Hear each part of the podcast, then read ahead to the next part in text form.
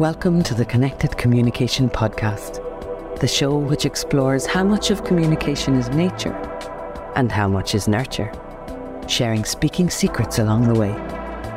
I'm your host, Christine Mullaney.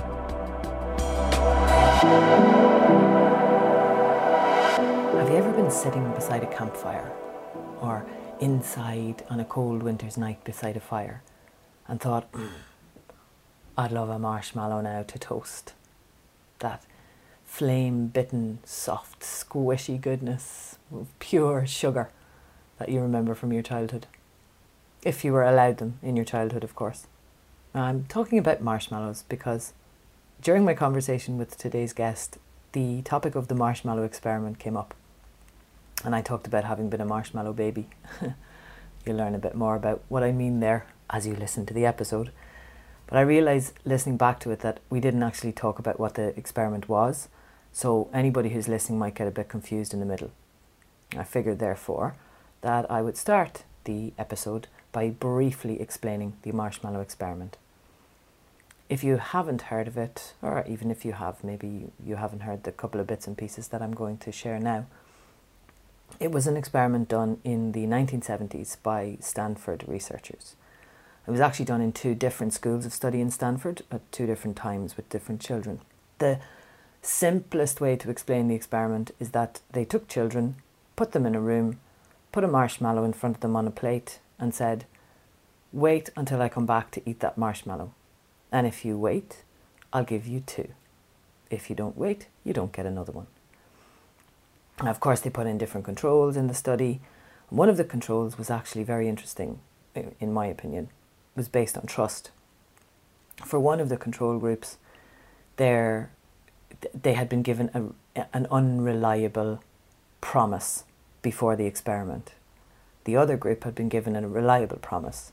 So I can only presume that the unreliable promise was that I will come back and then I will give you something, and then the person didn't come back after the period of time that they said, versus I'll come back and then I'll give you something, and they did come back and give them something. So therefore, confirming trust and eroding trust. They went back after 10 years to the parents of the children who'd been in the experiment to try to ascertain about uh, more information about their development, their cognitive development and willpower and capacity. What they found was that 10 years later, the children who had exercised more restraint in the initial studies were reported as being more competent by their parents. Now, take from that what you will. It's research for one thing, and there's always flaws in research. And parents may report their children as more competent anyway. But that was one of the interesting parts of the study, and a lot of what gave it its bolstered support for a number of years. There have been challenges to it over the years as well, uh, some of them culturally related. So, when they repeated the experiment with Japanese subjects versus American subjects, they used an unopened gift and a marshmallow. And in this case, the Americans did better with the unopened gift, not opening the gift basically, delaying gratification, waiting for it, uh, whereas the Japanese subjects did better by not eating the marshmallow. And what they found, again, when talking to parents, was that Japanese parents reported making their children at times wait longer for meals than the American subjects would have and culturally, Americans would be more used to not opening presents immediately because, for example, if you think about when you've been at your birthday, all the kids are there, everybody comes, and you don't open your presents immediately in front of everybody, you wait and you open them later. So that's the idea of the marshmallow test. Again, as I said, the reason I'm explaining it is because you'll hear me talk about a little bit of my experience being a marshmallow baby with my daddy when I was growing up. Now, just before we begin, let me share with you a little bit about my wonderful guest today. This is the last episode in the less controlled and contained episodes, or maybe I might say less specifically focused episodes that I am hosting for a little while. We're coming up to the six month episode next week which I'll talk again a little bit about later in the podcast, and moving into a totally different realm of discussion and conversation that I'm very excited to move into. Today, I'm speaking to a lady who is in our podcast group, our podcast collective, and whom I've been chatting with on and off through social media and different networking groups for a number of months, but had never actually met. She shares her take on the bullshit, essentially, she says is motivation, and how discipline is really what's required.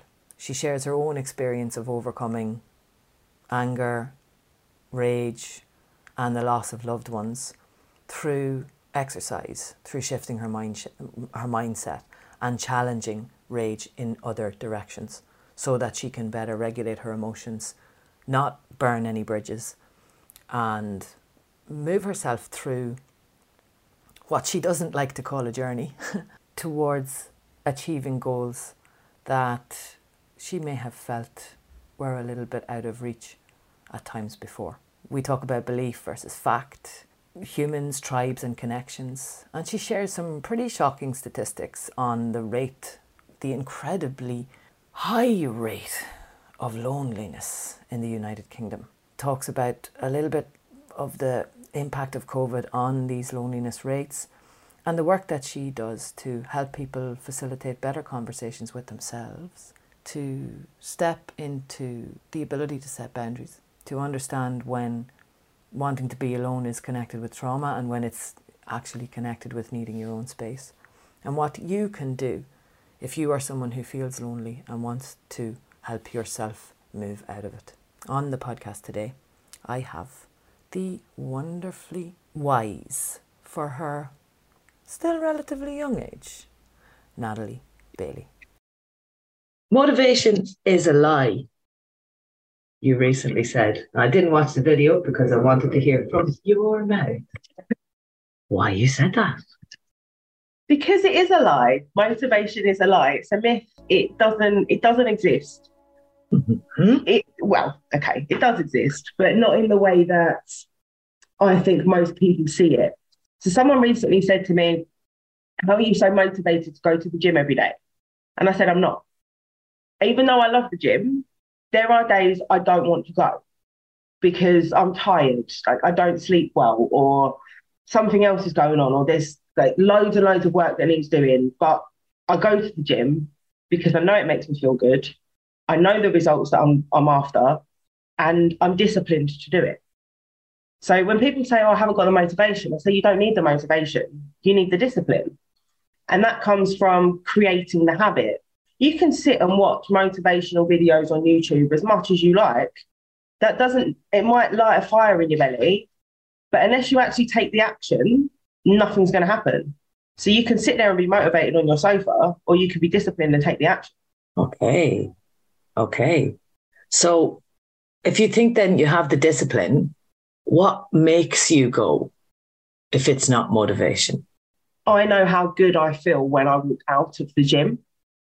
And I like the challenge of seeing how much more I can lift this week than last week, or what new thing can I do? And knowing that I've got a goal to hit. Like in on the 7th of October, it's my birthday. The day before that, we're flying to Vegas. So I've got a goal to get holiday ready.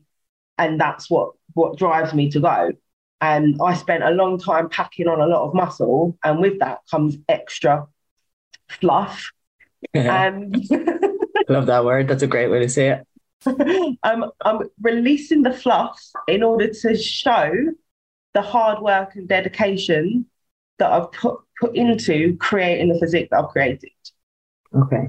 So the discipline comes from one, I know I'm going to feel good. Two, I know my brain's going to function better. Three, I know I'm not going to be angry. because I got something really annoyed me the other day.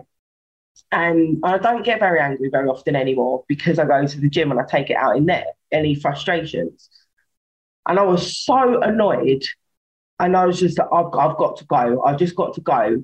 And I was like, sod the cardio. I'm going to go lift as heavy as I possibly can. And I got that rage out. And then I was able to deal with that situation in a much more polite way than if I hadn't gone and, and done that. So I know it's good for my mental health and for how I communicate with other people. Okay, nice. So we're threading back into the communication there. There's a part of me that wants to push back a little bit on the motivation and sort of say, would you not consider the goal Yeah. of going to to Vegas, of showing the muscle, of knowing how good you're going to feel as being motivation? So I think about it from a neuroscience perspective. Desire and motivation go hand in Yeah. hand. So when we have a desire for something more, we're motivated towards it. Would you not argue that the, the, the knowing how you feel is a desire, so therefore it's motivation? I can see what you're saying. um, the desire, definitely. I don't think desire and motivation are the same thing. Right. Because you can really want something really, really badly. Like, say you're on a diet and you've got a goal and you really desire to eat the piece of the whole or the whole cake, right? But you don't because you've got the goal. You, the Hmm. is still there, but the drive to eat it, it doesn't happen because you know you've got the goal. All right. I'm with you. So motivation without action Yeah, is nothing. yeah, It's sitting on the couch or looking at the cake. yeah. Uh, you make me think of a quote that I have on my fridge. When I live in Spain, where I am not now. Uh, let me let me try and remember it. I, I don't know who wrote it, but it is. Hmm, enjoy learning about desire by not fulfilling it. like Comes delayed, from a, a book on like addiction. that. It's like delayed gratification. Exactly. Yeah, marshmallow, mar- marshmallow, marshmallow test. Isn't that what they, they call it? Marshmallow. Yeah, it's a very famous study that was done in the 1950s uh, by psychologists where they put children in a room and put marshmallows on a plate and said, now, if you, Oh yes, you know that one? Yeah. yeah. And I grew up, I was literally a marshmallow test baby. My dad would actually say to us, marshmallow, marshmallow, Christine. And marshmallow meant delay your gratification there. Wait. Oh. Didn't necessarily like work. that. for my own- That's that's that's um that's an, a a hard lesson to give to children. Mm, mm, That mm. serve you well as an adult. As an adult, at times, as a teenager, I'm not going to say necessarily yes. I quite liked fulfilling my desires. Truthfully, I still do. But now I understand the difference between desire and discipline, as you exactly say. Do I want that full piece of cake? Because I've lost over 25 kilos in my life. When I was much younger, I was very overweight. Uh, yeah, do I want the full cake? Yeah, of course I do. Am I disciplined enough not to have it? Yeah, absolutely. I'm going to go work out instead, just like you say. So I hear you. Yeah. Let's go back to then what you said about communication and anger. That was really important. Yeah. So you you've you've found a way to communicate with yourself in the gym that allows you then to manage your emotions. Yeah. So can you talk a little bit more about that? Yeah, it's made me a nicer person. I used to be very angry. I used to think the world was against me, nothing went right, and no matter what I did, just things didn't work. And people just wanted a piece of me, and they'd get it. um, which Maybe not the piece that they thought they were going to get. no, no, exactly. And then the more I went through life and I fell back in love with the gym. So I've been in the gym since I was 16, 17. And then I did the Magaluf party scene for four years. Now, in that time, I exercised because I was dancing every night, Yeah, right? So I still looked good. it's a different type feel- of diet. It's a different kind of diet. I was on a very, very, very different kind of diet, which I am not anymore. Um, so then figuring out that I had all of this rage. So I lost all of my grandparents in the space of four years. And the the first the first two of them, like it took everything out of me. I lost the plot. Um, I ended up smashing on one of my friends' bars, like throwing stuff around because I had all of this rage and grief and anger. And what was that doing? That was exerting energy. And from there, in 2014, I went and retrained as a, as a PT, personal trainer, and found that it has so many benefits for your mental health as well as what not just what you know what you look like or you can you're physically fitter. So i've taken that rage and channeled it into the, the gym which means that i'm not a horrible person very often i'm sure you're never a horrible person well I, I, I used to be i'm not anymore and i'm able to know and understand what's going on mm. so if i feel that emotion coming up, sometimes like you have to feel it, you have to let it sit. And you know, you don't have to, you can't be positive all of the time. It's impossible. So you're going to be stressed, you're going to be annoyed, you're going to get angry, you're going to get frustrated. Allow yourself to feel the, feel the feeling and then find something that's going to change your state. So, like I did the other day, I went to the gym, I lifted heavy shit, and then I felt better and I was able to craft a better response to the message that I got that pissed me off. Nice, nice. And anybody can do that with any kind of exercise activity. It might be going and clearing your head with a walk. For us who love fame, you know, going and putting your feet in the sea makes a massive difference. So it's not necessarily always about exercise, it's changing your state so that you understand how best to talk to talk to and with people. Hmm. Because otherwise you can burn bridges and there's, there's just not, it's not necessary. Great. Yeah, really great advice there. So what I'm hearing there is it's not necessarily that you need to go and push yourself in the gym, lift really heavy weights, go and stand in the sea, go for a walk, just redirect the mind in some way. Take yourself from the narrative network uh, from the anger, from the limbic system response into more direct experience. Calm it down. not going to send that message just yet. I'll send it later. Yeah, lovely, yeah. lovely. And is this something that you do in your work with clients? You, I know you are very big on helping people to stop holding themselves back, to overcome their, I think it's you say, your own self-limiting beliefs because yeah. they're stopping themselves from fulfilling their true potential. So how does that come come into your work then? Yeah, so we look at like what's going on in life. Why are you where you're currently at? Because we we all have a path and a journey. Well, I'm not a fan of the, the name journey, but it is what it is.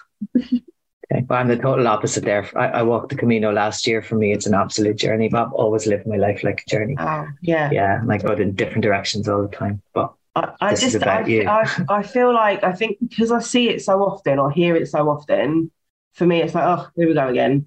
But actually it is part of your story. So, you know, figuring out why you're why you're at where you're at. And then we look at what's happened up until that point. Where did you hold yourself back? Why did you hold yourself back there? What was going on? And then how do we address that so that if a similar situation comes up, you know how to deal with it better. And I believe that we need to go through the struggles and the tribulations and things like that in order to teach us to be stronger people and to be able to have a better relationship with ourselves allows us to have better relationships with other people. Yeah.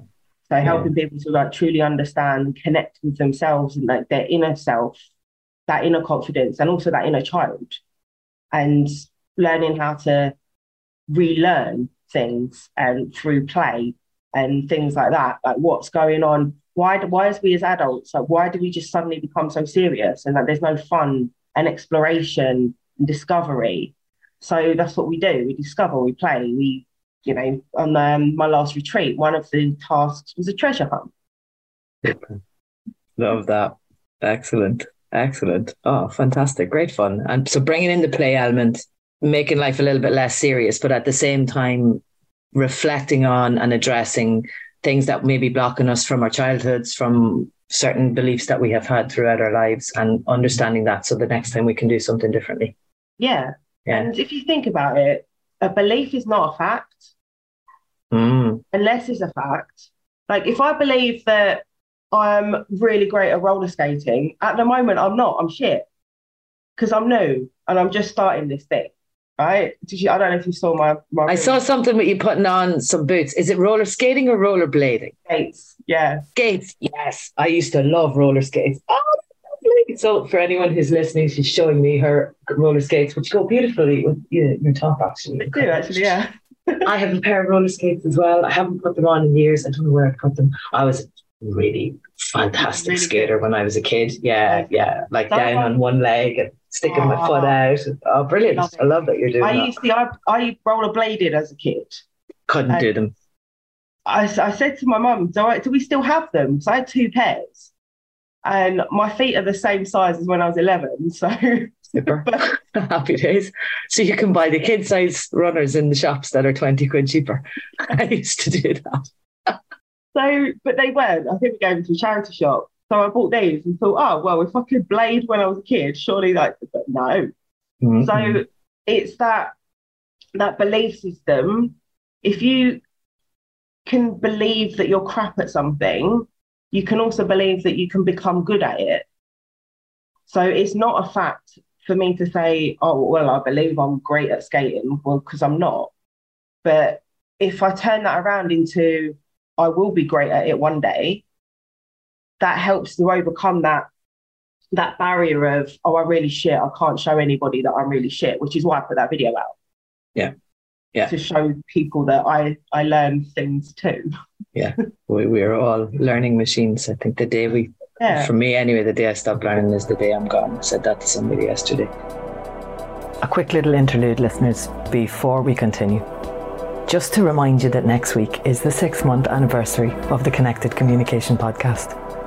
Now, over the past six months, I know it's chopped and changed a little bit. Things have been mm, a bit of an exploration for me. Like with anything, when we're first learning to do it, we try things, we do some, some things differently, some we continue, some we drop. So I'm grateful to any of you who have continued along this six month journey with me. Stick with it. We're not going anywhere. The next phase of the podcast is going to thread a little bit back to language, accent, bias. I'm speaking to people who've had difficult experiences and come through those difficult experiences with getting jobs, rising in their careers, and understanding people in boardrooms, in executive suites, in presentations, and in meetings because their first language isn't English. But to celebrate six months, I'm speaking to a wonderful woman who's at the forefront of the revival of the Irish language. She's going to share with us some beautiful turns of phrase that we have, as Gaeilge, in Irish, how they influence the way we speak English in Ireland, our Hiberno English.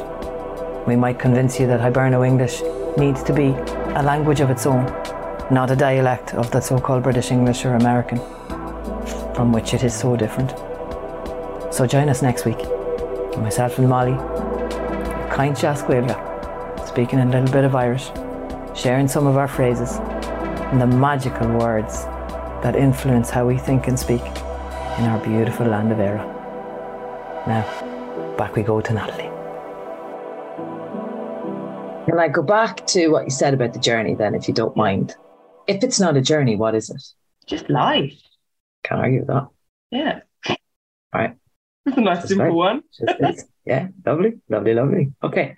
So when then you're talking through stuff like this, because uh, for me, coming up kind of in the coach thought here, I do similar things with my clients. A lot of it is about confidence as well and, and limiting beliefs and behaviors. When stuff comes up for people that isn't necessarily to be dealt with by a coach or in that kind of environment, what do you find helps them in that moment? Yeah. So it obviously all depends on what it is. Um, which is why we do one to one as well as group stuff, because some things you just aren't ready to talk about in a group environment. Yeah. Um, and that's okay. And if I don't know the answer, I'll know somebody that does. So I can direct them to somebody else, whether that's that they need, and there's a lady at the moment needs some hypnotherapy for something that I can't tap into because that's not my skill set. Um, so we talk through what it is, what are the options, can I help you, or is it that you need referred to somebody else? Great.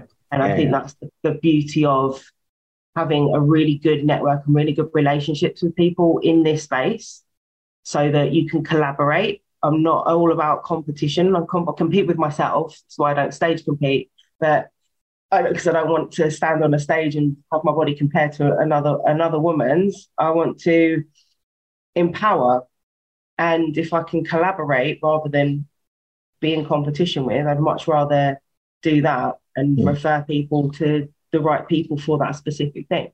Nice, nice. I know that you do something else in in your mission, and I've heard you talk about it a couple of times before on on interviews and in podcasts, and that is to combat loneliness. So you have a, a message about being better together. Yeah. Can you talk a little bit about that? Yeah. Well, people need people. So mm. you know, human beings, we come from tribes, and we've always been in tribes, and it's what you know your vibe attracts your tribe, but you know stuff like that. Um, and when I first looked into this, and this is partly why I talk so much around confidence, because a lot of loneliness stems from a lack of self esteem and a lack of confidence to go and create relationships. Mm. So, five years ago, there were 9 million people in the UK that spoke about, about being lonely. That's now at 27 million. And that's only the people that have said something. So, if you think about the past three years and how we were forced into isolation, and forced apart and the rise of social media and people thinking they're connected, but they're actually looking at their phones all the time and not connecting with people in real life. That number is probably huge. And this isn't just the UK, this is global. And it's not just the elderly, it's the young, it's every through every generation. And this is why I help people to connect with themselves first so they understand themselves so they can have better relationships with other people.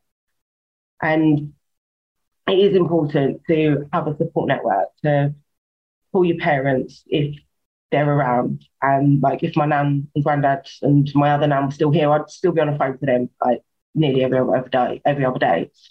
And when you lose people and you feel that grief from the loss and you understand what that's like, I don't want other people to feel that because I know it hurts and it's not a nice, not a nice space to be. And so we do do what I can to bring people together. That's why we have the different um, the groups and the clubs and stuff to, to bring people together. And I'm in other communities and I will do what I can to help people within reason.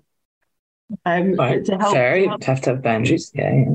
Um, to, to bring people together and and really have a place where you can faci- facilitate great conversation so I did a networking lunch the other week in London in collaboration with what I do and my people and my Joe Ratner and Friends group.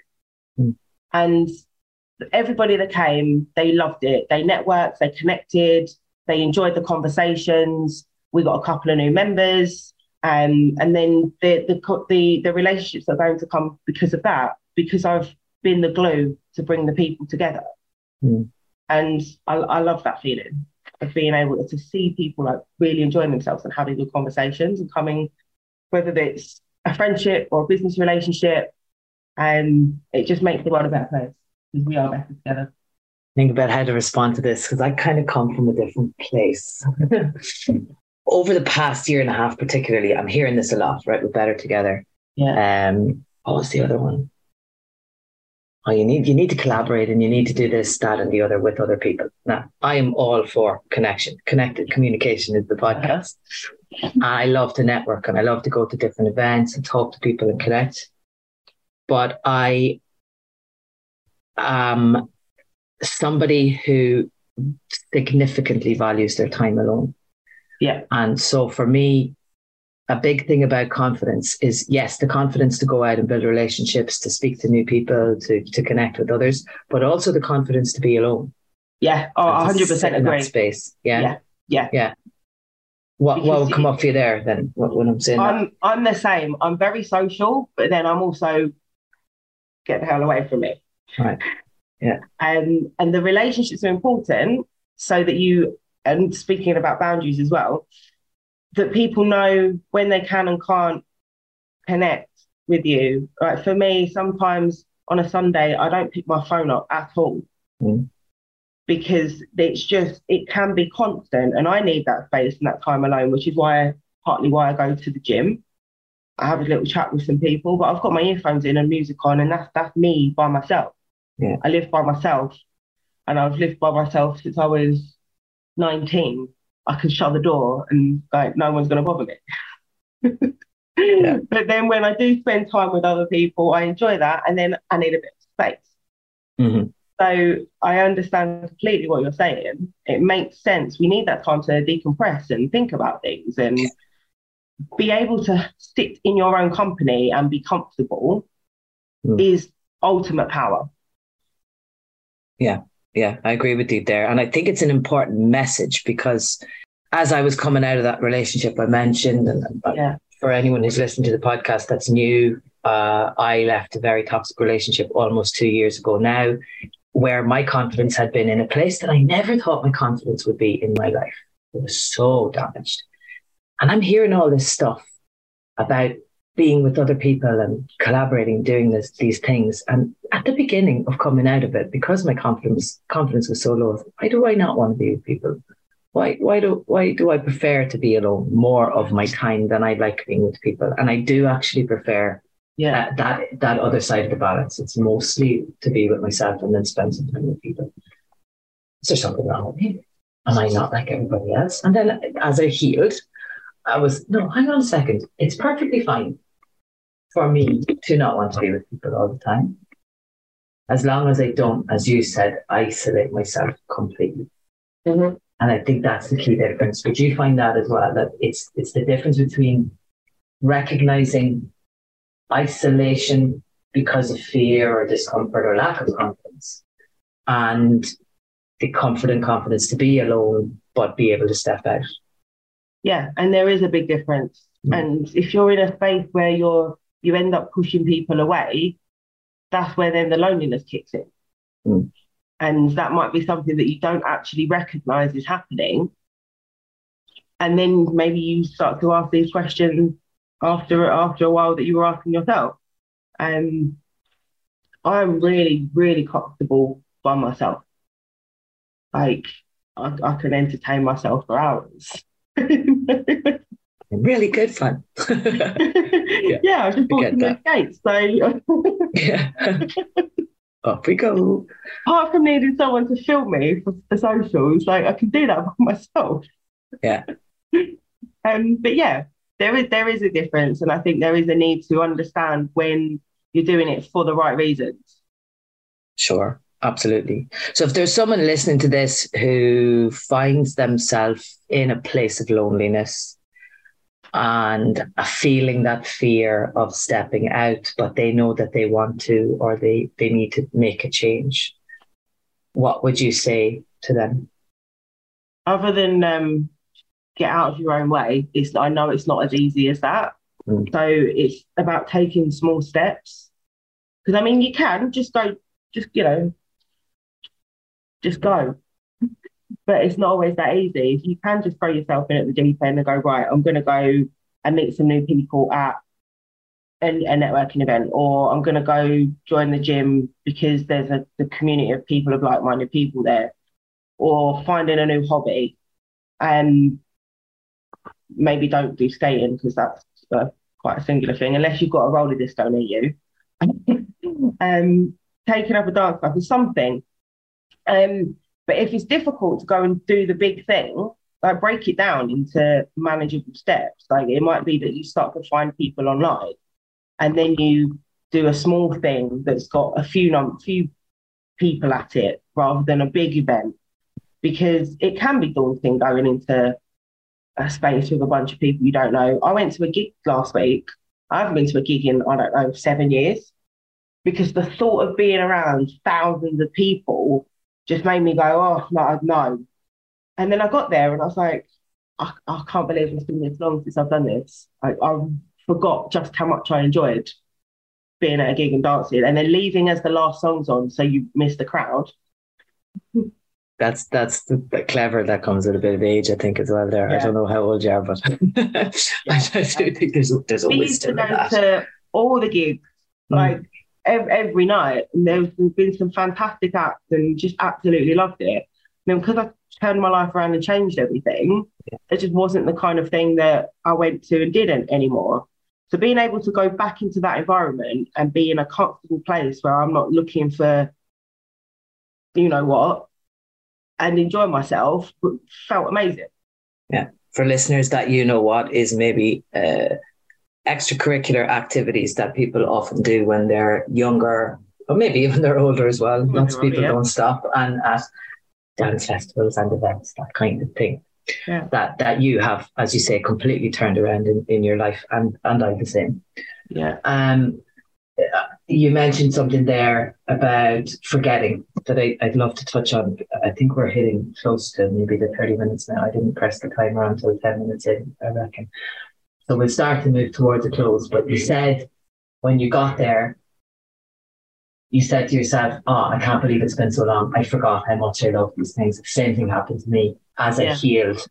You know, where are my clothes? My nice clothes. Why was I not wearing my nice clothes? Why did I get rid of them? I forgot how much I enjoyed putting this on or doing this. So that advice to people that you've just given, take it slowly, baby steps, get yourself out there in a way that's comfortable to you. Would you say also sometimes you'll be surprised? Yes. And just, you know, put the shoes on and wear the dress and do your hair and you feel amazing. Yeah. Even if you just do it in your house to start and you don't leave, or mm. you just literally go for a five minute walk outside. You don't have to go full hog from the very off. And then those things will remind you what it felt like before. Mm.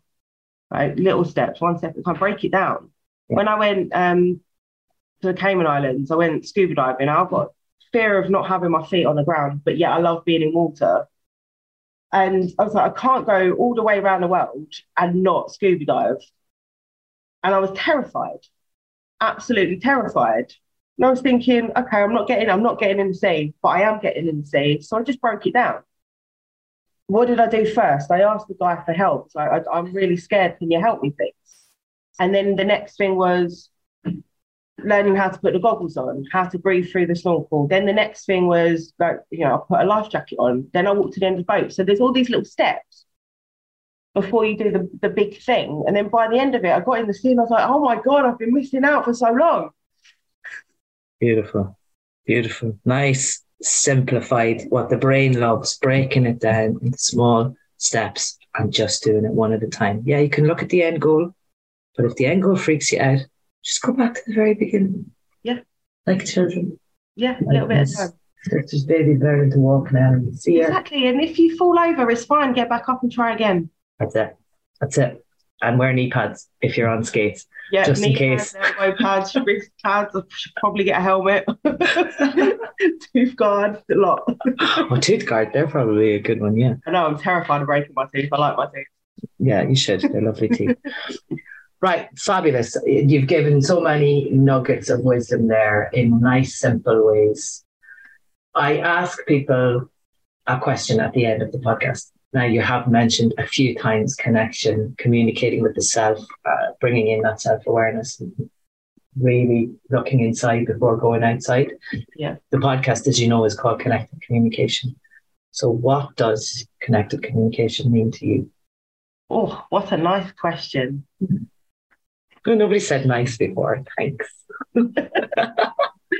I don't do things like everyone else. That's why um, we're talking. Yeah to be honest, it's a lot about, I would say, understanding yourself and how you want to then connect with others and allowing you yourself to feel the emotions that you feel. So connected communication is you at your truest, purest form. Thank you for being here coming on the podcast today. Natalie, we have not said your name, actually. Yeah, that's me. yeah.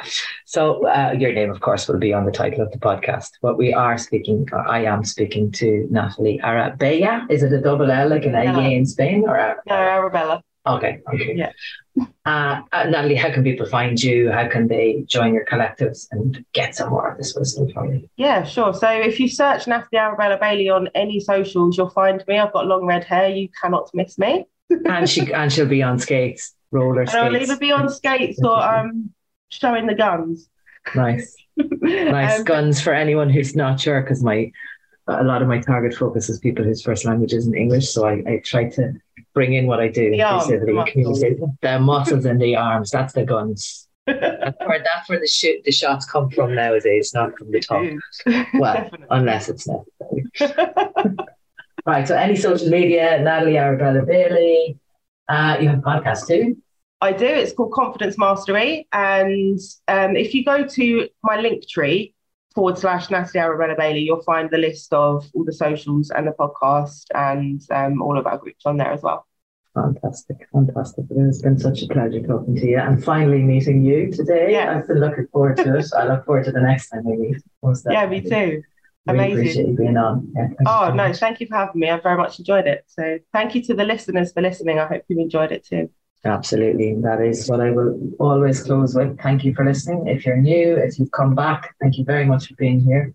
Please do like, subscribe, and share, and get in touch with me or with Natalie if anything has resonated today, you want some guidance, you want some help, or you'd like to give out to us because you completely disagree. We're okay with that as well. Yeah, love a debate. Yes. As always, thank you for listening. Vanity of